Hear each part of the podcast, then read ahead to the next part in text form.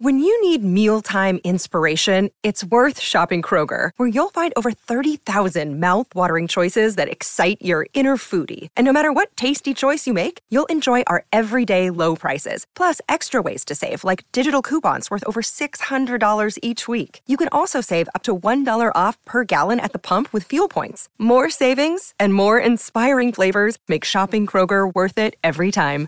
Kroger, fresh for everyone. Fuel restrictions apply. Chapter 6 That evening, after Mr. Jackson had taken himself away and the ladies had retired to their chintz curtained bedroom, Newland Archer mounted thoughtfully to his own study. A vigilant hand had, as usual, kept the fire alive and the lamp trimmed, and the room, with its rows and rows of books, its bronze and steel statuettes of the fencers on the mantelpiece, and its many photographs of famous pictures, looked singularly homelike and welcoming. As he dropped into his armchair near the fire, his eyes rested on a large photograph of May Welland, which the young girl had given him in the first days of their romance, and which now displaced all the other portraits on the table. With a new sense of awe, he looked at the frank forehead, serious eyes, and gay, innocent mouth of the young creature whose soul's custodian he was to be. That terrifying product of the social system he belonged to and believed in, the young girl who knew nothing and expected everything, looked back at him like a stranger through May Welland's familiar features. And once more it was born in him that marriage was not the safe anchorage he had been taught to think, but a voyage on uncharted seas. The case of the Countess Olenska had stirred up old settled convictions and set them drifting dangerously through his mind. His own exclamation, Women should be free, as free as we are, struck to the root of a problem that it was agreed in his world to regard as non existent. Nice women, however wronged, would never claim the kind of freedom he meant, and generous minded men like himself were therefore, in the heat of the argument, the more chivalrously ready to concede it to them. Such verbal generosities were, in fact, only a humbugging disguise of the inexorable conventions that tied things together and bound people down to the old pattern. But here he was, pledged to defend, on the part of his betrothed cousin, conduct that, on his own wife's part, would justify him in calling down on her all the thunders of church and state. Of course, the dilemma was purely hypothetical, since he wasn't a blackguard Polish nobleman. It was absurd to speculate what his wife's rights would be if he were. But Newland Archer was too imaginative not to feel that, in his case and May's, the tie might gall for reasons far less gross and palpable. What could he and she really know of each other, since it was his duty as a decent fellow to conceal his past from her, and hers as a marriageable girl to have no past to conceal? What if, for one of the subtler reasons that would tell with both of them, they should tire of each other, misunderstand, or irritate each other? He reviewed his friends' marriages, the supposedly happy ones and saw none that answered even remotely to the passionate and tender comradeship which he pictured as his permanent relation with May Welland. He perceived that such a picture presupposed on her part the experience, the versatility, the freedom of judgment which she had been carefully trained not to possess. And with a shiver of foreboding, he saw his marriage becoming what most of the other marriages about him were a dull association of material and social interests held together by ignorance on one side and hypocrisy on the other. Lawrence Lefferts occurred to him as the husband who had most completely realized this enviable ideal. As became the high priest of form, he had formed a wife so completely to his own convenience that, in the most conspicuous moments of his frequent love affairs with other men's wives, she went about in smiling unconsciousness, saying that Lawrence was so frightfully strict, and had been known to blush indignantly and to avert her gaze when someone alluded in her presence to the fact that Julius Beaufort, as became a foreigner of doubtful origin, had what was known in New York as another establishment. Archer tried to console himself with the thought that he was not quite such an ass as Larry Lefferts, nor May such a simpleton as poor Gertrude, but the difference was, after all, one of intelligence and not of standards. In reality, they all lived in a kind of hieroglyphic world where the real thing was never said or done or even thought, but only represented by a set of arbitrary signs, as when Mrs. Welland, who knew exactly why Archer had pressed her to announce her daughter's engagement at the Beaufort ball, and had indeed expected him to do no less, yet felt obliged to simulate reluctance in the air of having her hand forced, quite as, in the books on primitive man that people of advanced culture were beginning to read, the savage bride is dragged with shrieks from her parents' tent. The result, of course, was that the young girl who was at the center of this elaborate system of mystification remained the more inscrutable for her very frankness and assurance. She was frank, poor darling, because she had nothing to conceal assured because she knew of nothing to be on her guard against, and with no better preparation than this, she was plunged overnight into what people evasively called the facts of life. The young man was sincerely but placidly in love. He delighted in the radiant good looks of his betrothed, in her health, in her horsemanship, her grace, and her quickness at games, and the shy interest in books and ideas that she was beginning to develop under his guidance. She had advanced far enough to join him in ridiculing the Idylls of the King, but not to feel the beauty of Ulysses and the Lotus Eaters. She was straightforward, loyal, and brave. She had a sense of humor, chiefly proved by her laughing at his jokes, and he suspected, in the depths of her innocently gazing soul, a glow of feeling that it would be a joy to waken.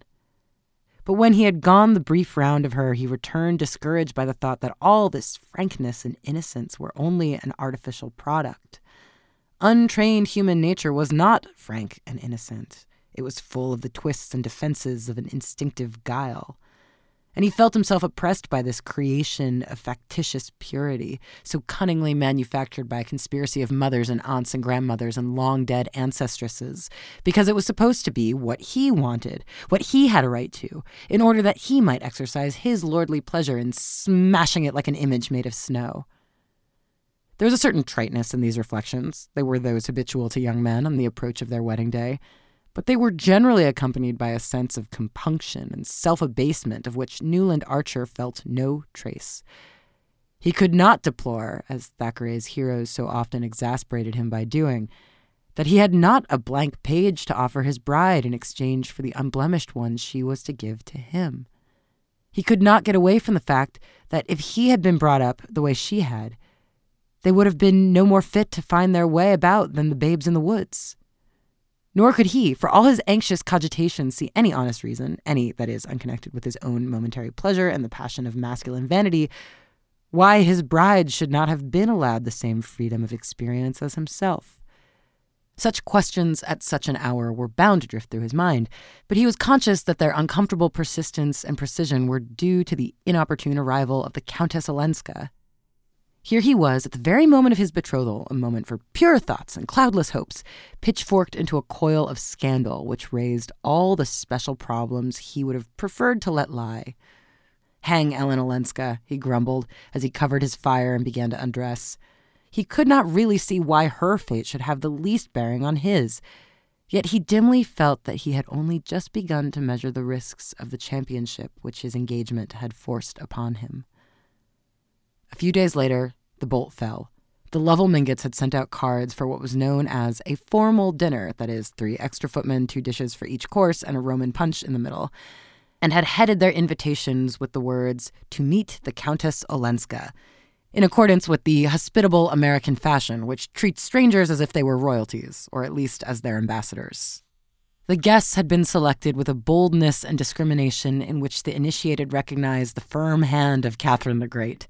Associated with such immemorial standbys as the Selfridge Merrys, who were asked everywhere because they had always been, the Beauforts, on whom there was a claim of relationship, and Mr. Sillerton Jackson and his sister Sophie, who went wherever her brother told her to, were some of the most fashionable and yet most irreproachable of the dominant young married set. The Lawrence Leffertses, the Mrs. Lefferts Rushworth, the lovely widow, the Harry Thorleys, the Reggie Chiverses, and young Morris Dagonet and his wife, who was a van der Luyden. The company indeed was perfectly assorted, since all the members belonged to the little inner group of people who, during the long New York season, disported themselves together daily and nightly with apparently undiminished zest. Forty eight hours later, the unbelievable had happened. Every one had refused the Mingotts' invitation, except the Beauforts and old Mr. Jackson and his sister. The intended slight was emphasized by the fact that even the Reggie Chiverses, who were of the Mingott clan, were among those inflicting it, and by the uniform wording of the notes in which all the writers regretted that they were unable to accept, without the mitigating plea of a previous engagement that ordinary courtesy prescribed. New York society was in those days far too small and too scant in its resources for everyone in it not to know exactly on which evenings people were free. And it was thus possible for the recipients of Mrs. Lovell Mingott's invitations to make cruelly clear their determination not to meet the Countess Olenska. The blow was unexpected, but the Mingotts, as was their way, met it gallantly. Mrs. Lovell Mingott confided the case to Mrs. Welland, who confided it to Newland Archer, who, aflame at the outrage, appealed passionately and authoritatively to his mother, who, after a painful period of inward resistance and outward temporizing, succumbed to his insistences, as she always did, and immediately embracing his cause with an energy redoubled by her previous hesitations, put on her gray velvet bonnet and said, I'll go see Louisa van der Luyden. The New York of Newland Archer's day was a small and slippery pyramid in which, as yet, hardly a fissure had been made or a foothold gained. At its base was a firm foundation of what Mrs. Archer called plain people, an honorable but obscure majority of respectable families who, as was the case of the Spicers or the Leffertses or the Jacksons, had been raised above their level by marriage with one of the ruling clans. People, Mrs. Archer always said, were not as particular as they used to be, and with old Catherine Spicer ruling one end of Fifth Avenue and Julius Beaufort on the other, you couldn't expect the old traditions to last much longer. Firmly narrowing upward from the wealthy but inconspicuous substratum was the compact and dominant group, which the Mingotts, Newlands, Chiverses, and Mansons so actively represented. Most people imagine them to be the very apex of the pyramid, but they themselves, at least those of Mrs. Archer's generation, were aware that in the eyes of the professional genealogist, only a still smaller number of families could lay claim to that eminence. Don't tell me, Mrs. Archer would say to her children, all this modern newspaper rubbish about a New York aristocracy. If there is one, neither the Mingotts nor the Mansons belong to it, no, nor the Newlands or the Chiverses either. Our grandfathers and great grandfathers were just respectable English or Dutch merchants who came to the colonies to make their fortune and stayed there because they did so well. One of your great grandfathers signed the Declaration, and another was a general on Washington's staff and received General Burgoyne's sword after the Battle of Saratoga. These are things to be proud of, but they have nothing to do with rank or class. New York has always been a commercial community, and there are not more than three families in it who can claim an aristocratic origin in the real sense of the word.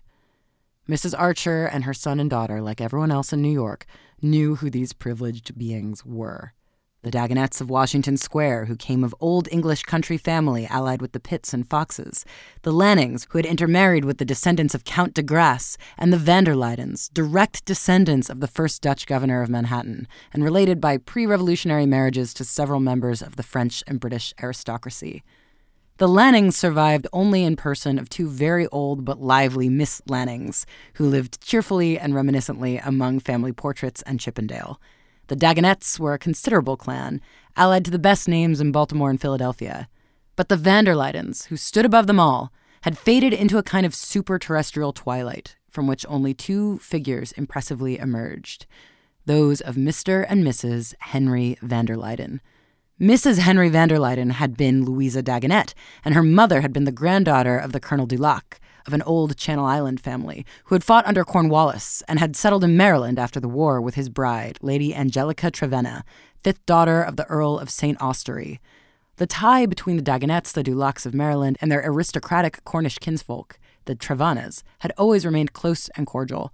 Mr. and Mrs. van der Luyden had more than once paid long visits to the house of Trevenna, the Duke of St. Austrey, at his country seat in Cornwall and at St. Austrey in Gloucestershire, and His Grace had frequently announced his intention of some day returning their visit without the Duchess, who feared the Atlantic. Mr. and Mrs. van der Luyden divided their time between Trevenna, their place in Maryland, and Skuytercliff, the great estate on the Hudson, which had been one of the colonial grants of the Dutch government to the famous first governor, and of which Mr. van der Luyden was still patron. Their large, solemn house in Madison Avenue was seldom opened, and when they came to town, they received in it only their most intimate friends. I wish you'd go with me, Newland, his mother said, suddenly pausing at the door of the brown coupe. Louisa's fond of you. And of course, it's on account of dear May that I'm taking this step. And also because if we don't stand together, there'll be no such thing as society left. Phoebe Reads a Mystery is recorded in the studios of North Carolina Public Radio, WUNC.